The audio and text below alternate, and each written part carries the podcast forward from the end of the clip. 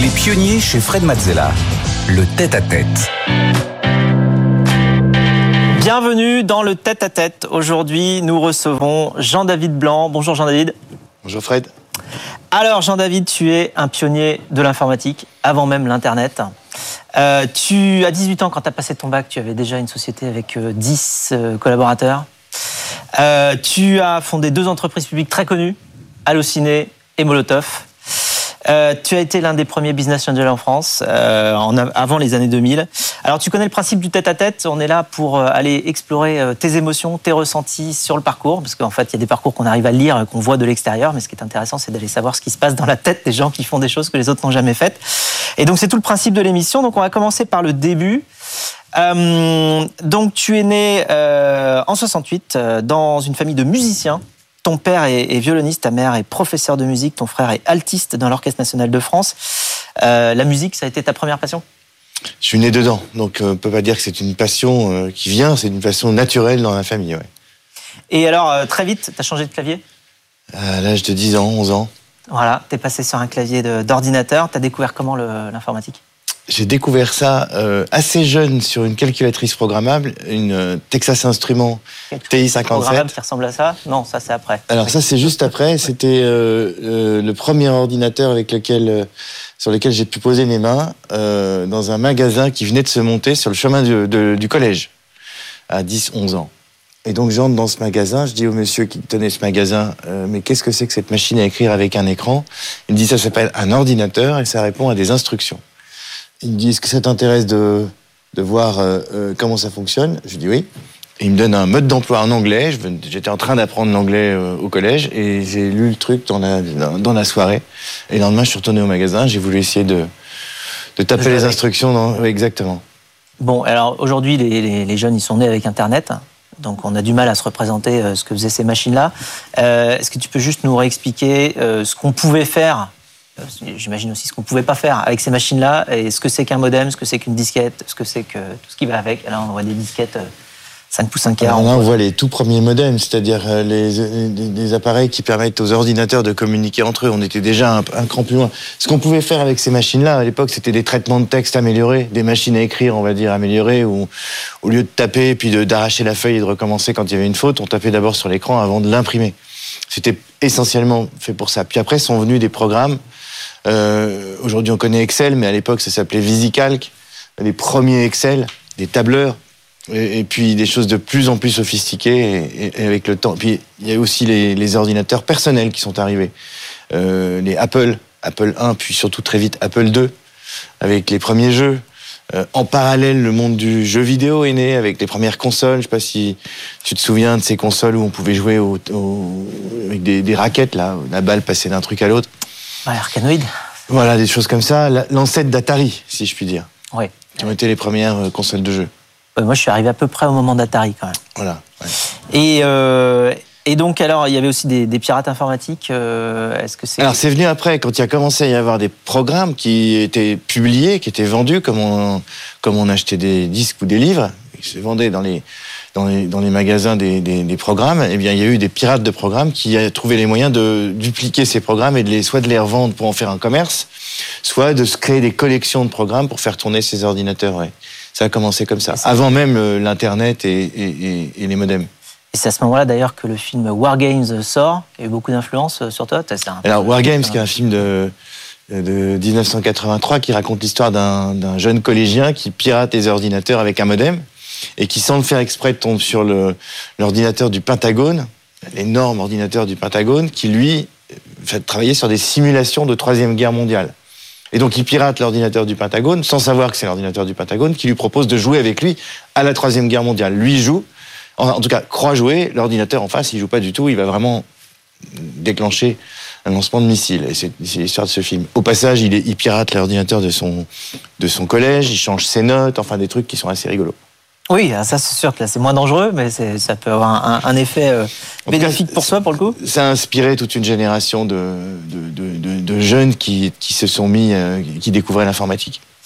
Et alors, donc toi, sur l'ordinateur de Tandy, tu crées Futura Alors, bien plus tard. J'ai commencé d'abord à, fabriquer des programmes pour des, des gens qui me demandaient de programmer et, de- et de leur fa- fabriquer des programmes. Avec ça, j'ai acheté mon propre ordinateur et avec, avec un, autre copain, on a créé un, micro-serveur, ça s'appelle, ça s'appelait, qui est l'équivalent d'un site internet aujourd'hui, mais accessible par une seule personne à la fois.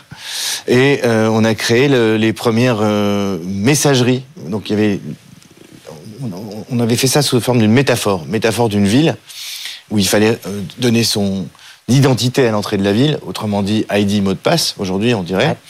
Euh, pour envoyer des messages, l'équivalent de l'email, il fallait aller au PTT, euh, Ouais. au poste virtuel, et on avait comme ça créé euh, des lieux qui étaient des métaphores de lieux physiques, les forums, les PTT, etc. Et, et les gens pouvaient se laisser des messages, mais il fallait se déconnecter pour laisser les autres se reconnecter, et ainsi de suite. Ça s'appelait Futura. C'est le métaverse avant l'heure, si je puis dire. Et alors, dès 14-15 ans, tu donnes des cours à des gens qui ont 20 ans de plus que toi? Dans une école qui s'appelle l'Institut de l'informatique appliquée. Euh, je sais pas comment le gars me trouve. Et il me dit euh, Est-ce que tu serais d'accord pour donner des cours d'informatique Donc j'avais 14-15 ans, c'est ça, ouais euh, À des gens qui en ont 30 ou, ou plus, euh, qui comprennent rien à ça et qui aimeraient euh, savoir comment ça marche. Donc c'est drôle d'aller la journée au collège et le soir ou en fin d'après-midi, euh, ou le mercredi après-midi, donner soi-même des cours à des, à des gens qui ont l'âge de vos profs. Et donc, t- t'as t'as pas encore 18 ans, tu dois déjà euh, apprendre à encaisser des chèques. Alors, c'était pas forcément euh, très facile. Tu te débrouilles comment? Ah bah à l'époque, en plus, quand on était mineur, on les comptes en banque n'existaient pas. Donc, euh, j'ai très vite créé, une, enfin, vers l'âge de 16 ans, 15-16 ans, j'ai créé ma première société. C'est ma mère qui signait, puisque j'étais mineur. Donc, et c'est comme ça que j'ai créé ma première entreprise. Et alors, cette première entreprise, euh, elle, euh, elle, elle fournissait justement euh, de, de l'aide euh, aux gens qui avaient besoin de, de programmer en informatique, Mhm. tout simplement. Et tu te fais repérer par François Benveniste, qui est alors directeur du marketing chez Apple. Il t'offre un disque dur pour Futura. Alors, un disque dur, c'est quelque chose d'exceptionnel à l'époque. À l'époque, c'était exceptionnel. À l'époque, il faut se rappeler qu'on pouvait stocker les données sur des disquettes. Et ces disquettes contenaient finalement relativement Cinq- peu cinq de quarts ou des 3 pouces et demi. Voilà. Et donc l'arrivée d'un disque dur, c'est-à-dire il n'y a plus besoin de disquette, on stockait localement les, les, les, les- contenus, c'était euh, pour nous une révolution et permettait de, mettre à disposition beaucoup plus de contenu aux gens qui se connectaient à Futura. C'était, un très beau cadeau. Et alors, ce même François devient euh, directeur marketing chez Marlboro. Et qu'est-ce qu'il propose là?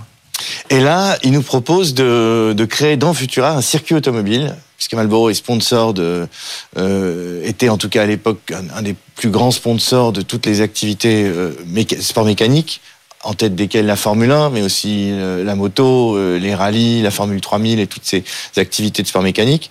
Et, et il nous dit, est-ce que on pourrait dans un circuit automobile virtuel, donc sur Futura, euh, présenter en temps réel ou quasi temps réel les résultats des essais, des grands prix, des courses, des informations, etc. etc. Je lui dis bien sûr, on va créer ça. Puis finalement, je lui dis quelques semaines plus tard, il y a un nouveau terminal qui est en train d'apparaître en France, qui est beaucoup plus populaire que l'ordinateur avec un modem. Ça s'appelle le Minitel. On aurait peut-être intérêt à créer un service Minitel plutôt qu'un un circuit automobile dans Futura. Ça aurait plus une plus grande audience. Et c'est ce qu'on fait en lançant en 86, je crois, le Marlboro Racing Service 3615 MRS, pour ceux qui se rappellent du 3615, euh, et qui est devenu extrêmement populaire dans ce domaine-là.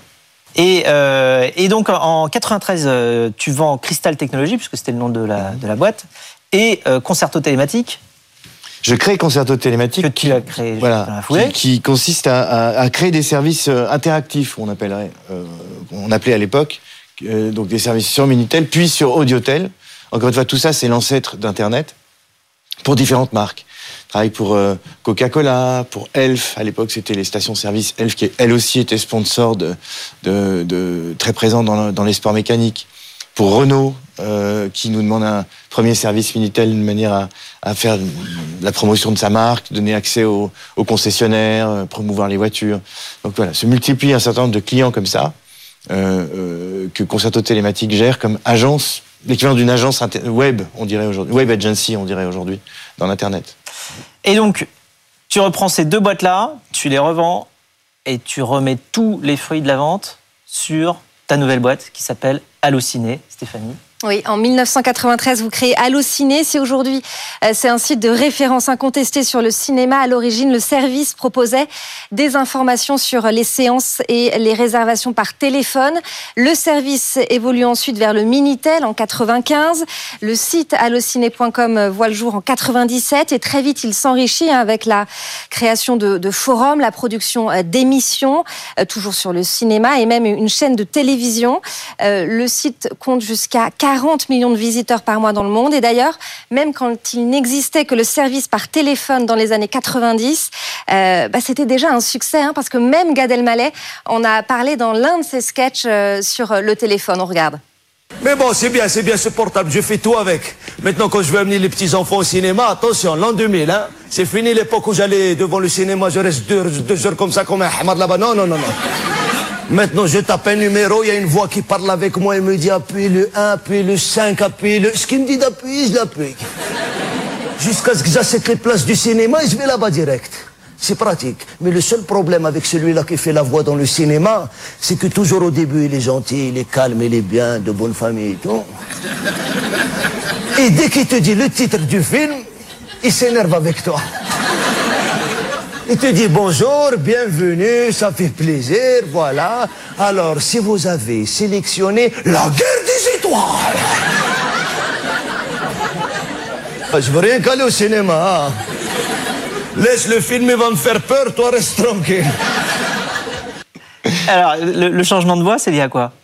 Justement, quand Le on, changement de voix, on- c'est- quand on découpe. euh, C'est lié à, à la- ce qu'on appelle la concaténation, c'est-à-dire que les, les phrases euh, qui sont dites au téléphone par le comédien, en fait, sont fabriquées par des petits morceaux de, de, de phrases qui sont mises les unes après les autres, de telle manière à ce que ça fabrique une phrase complète. voilà, c'est la naissance en fait d'un service euh, qu'on- qu'on a tous euh, utilisé ou, ou entendu qui te fait une phrase complète avec des petits bouts voilà. qui n'ont pas été prononcés au même moment. Exactement. Donc il fallait que le comédien ait, ait le sens de la- de la- du tempo et de la temporalité de manière à ce que la phrase semble euh, euh, dite euh, naturellement. D'une Sauf, sauf que quand on a enregistré deux ans avant le nom d'un cinéma et un horaire, et puis chaque semaine on enregistre le titre d'un film, forcément.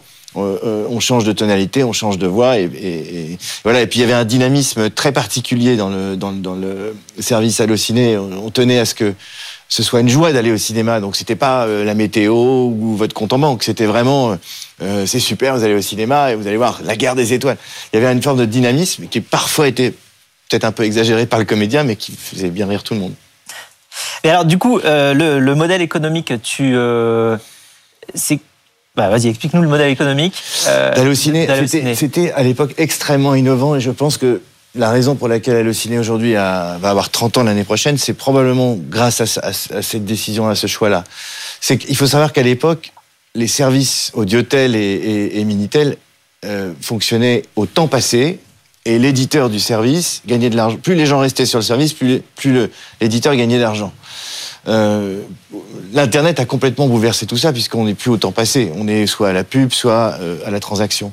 Et dès le départ, dès, euh, euh, 93, euh, on s'était dit que si on voulait euh, émerger, si on voulait que le service soit un succès et soit aussi concurrentiel par rapport aux alternatives.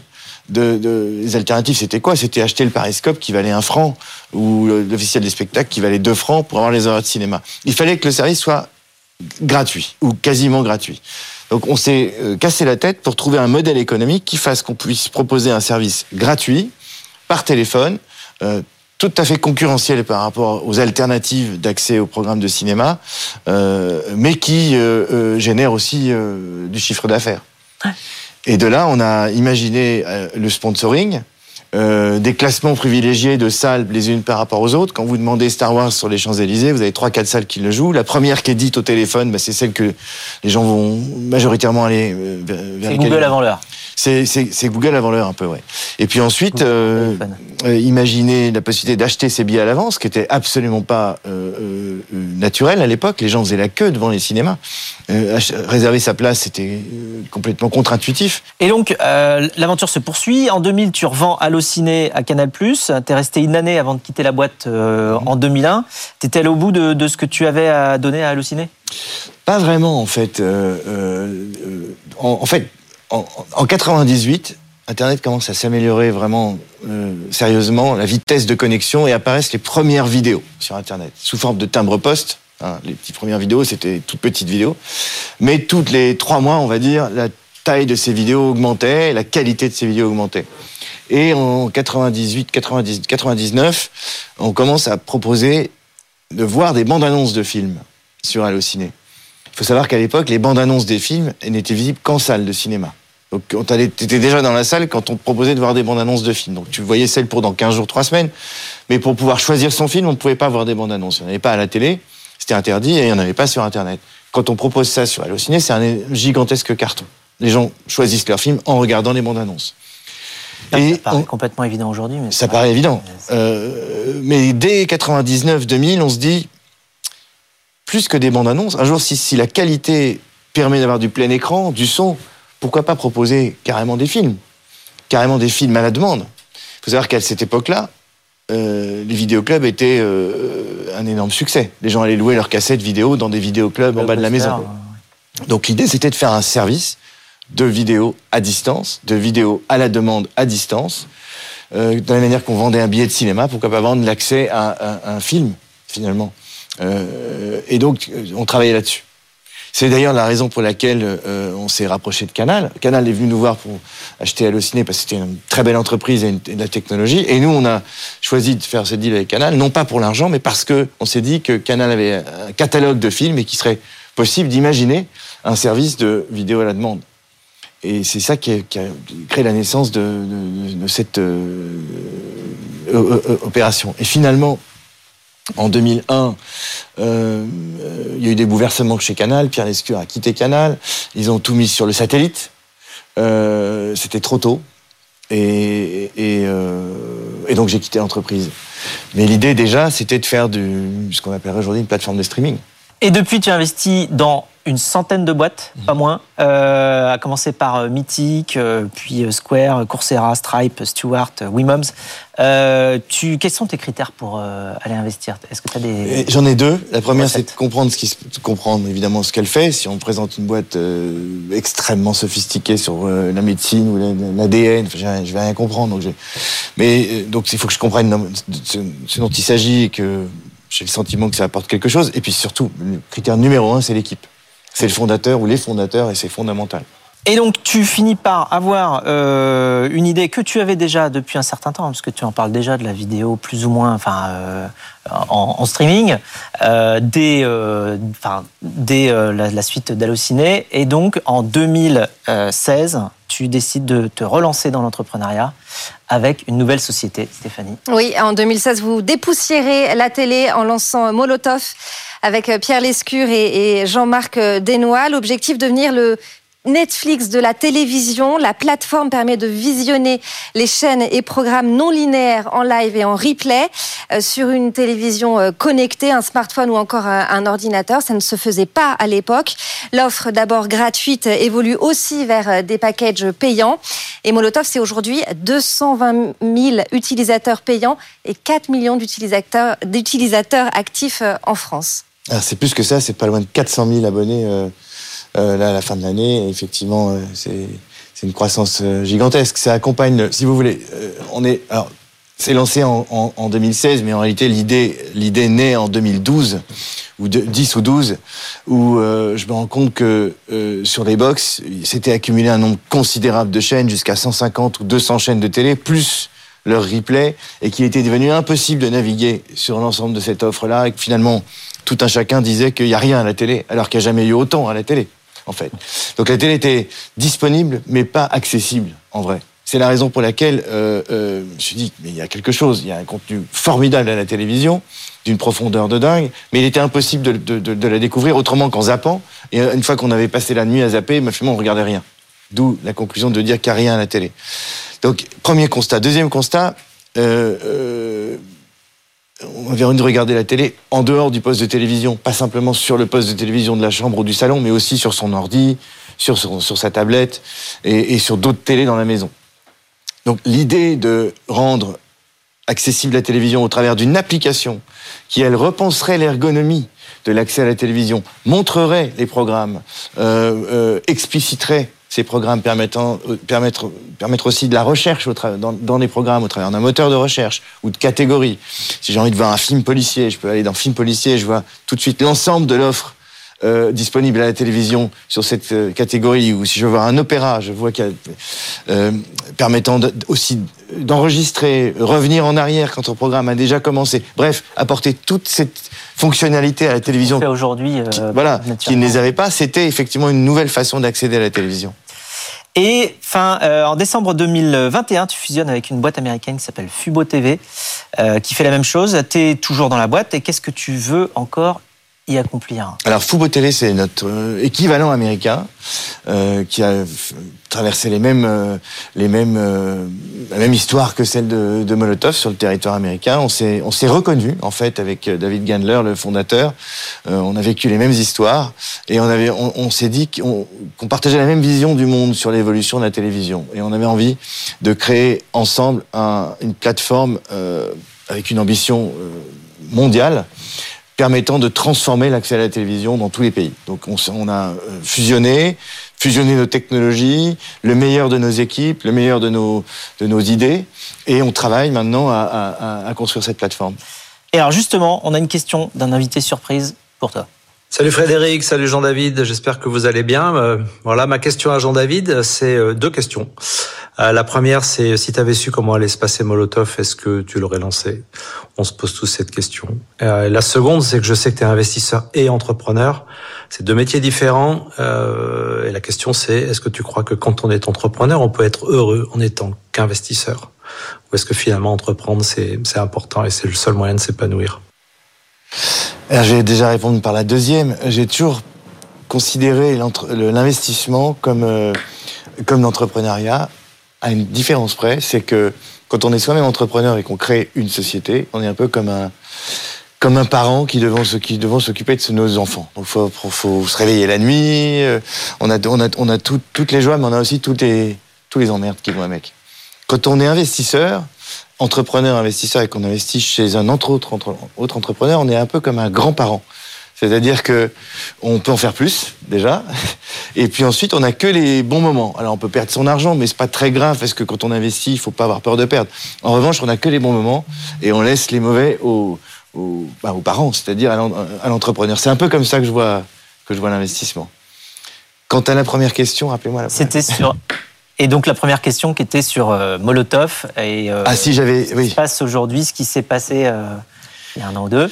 Euh, si j'avais su, euh, Marc, tu sais, si on savait comment se déroulait la vie par avance, est-ce qu'on aurait, envie de la, est qu'on aurait envie de la, de, de, de, la refaire? Je pense que la, la, la grande force d'un projet comme, comme celui-là, d'entreprendre ou même de démarrer une vie, une vie de couple ou démarrer quelque, quelque, quelque chose que ce soit, c'est justement de ne pas savoir par avance ce qui va se passer. Parce que si on sait par avance ce qui va se passer, ben, on le ferait différemment. Euh, alors maintenant, si tu me poses la question, si c'était à refaire, est-ce que je le referais en ayant conscience de tout? Oui, je pense. Je pense, parce que j'avais conscience déjà des difficultés que ce serait de créer Molotov. Je savais qu'on allait, on allait être pris entre deux industries, qui est celle des télécoms, qui distribuent la télé, celle des chaînes de télé, des grands éditeurs, qui se posent des questions sur l'autodistribution au travers de leurs propres services, et qu'on allait émerger au milieu de tout ça, que ça allait être dur. Mais euh, comme toutes les, les belles histoires d'entreprise, celles qui changent un peu les choses, c'est toujours un peu difficile. On l'a vu avec Spotify, avec Uber, avec d'autres. C'est jamais, jamais facile. Et en parallèle, tu as une passion pour le paramoteur. Et euh, quelle, quelle, sensation ça te procure le paramoteur? Quand est-ce que tu as découvert ça? Euh, J'ai découvert ça en lisant un journal. J'ai vu un gars voler avec une hélice dans le dos. Je me suis dit comment c'est possible de voler avec une hélice dans le dos? Et en fait, si c'est possible, on fait du parapente, comme on se jette depuis le haut d'une montagne. Sauf que là, on peut décoller du sol. Il suffit d'avoir une hélice dans le dos et de courir au début pour. Donc c'est le plus petit aéronef du monde finalement, puisqu'il est réduit à l'essentiel, qui est l'hélice dans le dos. Donc on met une hélice dans le dos, on décolle avec un, une voile de parapente et on est libre comme l'air, comme un oiseau. On peut décoller de partout et ça c'est fantastique.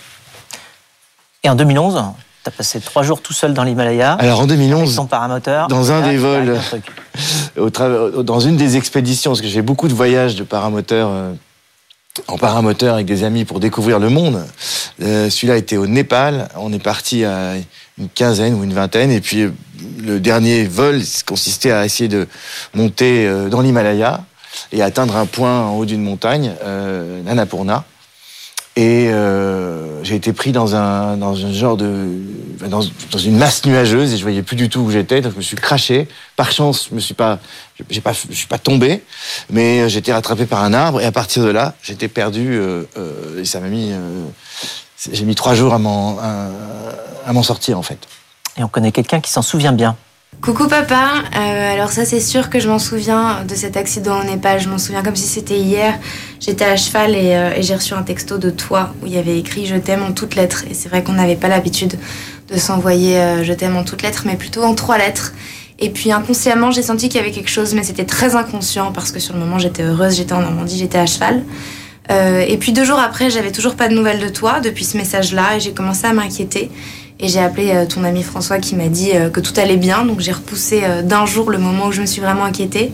Et au moment où je me suis vraiment inquiétée, j'ai eu de la chance. Une heure après, tu m'as répondu en me disant que tu étais à l'hôpital, que tout allait bien, que tu étais en, check-up suite à, ces trois jours que tu avais passé dans le Népal tout seul dans le froid. Et je voulais te dire que je suis extrêmement fière de toi parce que tu as un instinct de survie incroyable et ça depuis toujours. Euh, c'est la chose que j'aime le plus chez toi. Voilà, j'en profite pour te le dire. Et puis, euh, et puis euh, je suis très honorée d'être sur la, quatrième de, de couve de ce livre qui s'appelle Trois jours au Népal. Voilà, papa, je suis fière de toi et je t'aime. Voilà Rebecca, qu'on retrouve d'ailleurs euh, chaque week-end sur BFM Business dans euh, Hebdocom. Est-ce que cet accident qui est quand même assez, euh, assez marquant, j'imagine. Euh, tu as fait relativiser sur les risques qu'on prend en entrepreneuriat, parce que là, tu t'es quand même retrouvé avec ton paramoteur accroché à un arbre. Euh... Oui, c'est vrai. Euh, ça m'a fait surtout relativiser sur la résilience, c'est-à-dire sur le fait de, continuer à faire un effort. Parce qu'en fait, le, le, truc le plus difficile, c'était continuer à chercher la sortie de ces montagnes. Et j'aurais pu à tout moment m'arrêter. Euh, et, et, je voulais pas m'arrêter, même si, même si je n'avançais que très très lentement. Et quand je dis très lentement, c'est littéralement des demi-pas par demi-pas à, des moments d'extrême fatigue. Et je sentais que si je m'arrêtais, si je me posais, je pourrais pas repartir. Et je pense que c'est une, métaphore réelle pour euh, l'entrepreneuriat. Il y a des moments où on a l'impression qu'on va toucher le sol, qu'on va pas y arriver, que l'entreprise va s'arrêter, que euh, ça va cracher. Et si on continue, si on, si on fait en sorte de faire moins de dépenses, si on fait en sorte de s'accrocher, si on continue même à petits pas, à un moment donné, un moment donné, quelque chose arrive et ça repart. Et c'est comme ça que euh, euh, ça continue. Et, ces trois jours-là au Népal, qui consistaient à alterner des moments où faire des efforts, puis ralentir, mais sans jamais s'arrêter, c'est un peu le principe de l'entrepreneuriat. Pour conclure, j'ai une question inattendue, je te préviens, elle est inattendue. Euh, tu es fan de cinéma. Euh, quelle est ta réplique préférée de ton cousin, un bronzé, Michel Blanc? Euh, C'est pas mon cousin Michel Blanc, mais ma réplique préférée, c'est probablement la chanson qui chante. Euh, ah oui, sur le télésiège. sur le télésiège. exactement. Ouais, très bien. Bon, eh bien, nous, on te reverra très vite via Molotov. Merci beaucoup, Jean-David. Et quant à nous, on se retrouve juste après pour le pitch. Les pionniers chez Fred Mazzella sur BFM Business. RMC 2006. Alors j'aimerais qu'on prenne un ou deux petits cas euh, concrets. Le plus notable, c'est le coup de boule de Zidane. 2010. Ces joueurs ne sont pas bons parce que techniquement ils ne sont pas forts et parce que mentalement ils sont pourris. 2018. Avec la frappe de Pavard et le but 2022, c'est dès le 20 novembre en intégralité sur RMC. Radio officielle de la Coupe du Monde de la FIFA 2022. Téléchargez tout de suite l'appli RMC.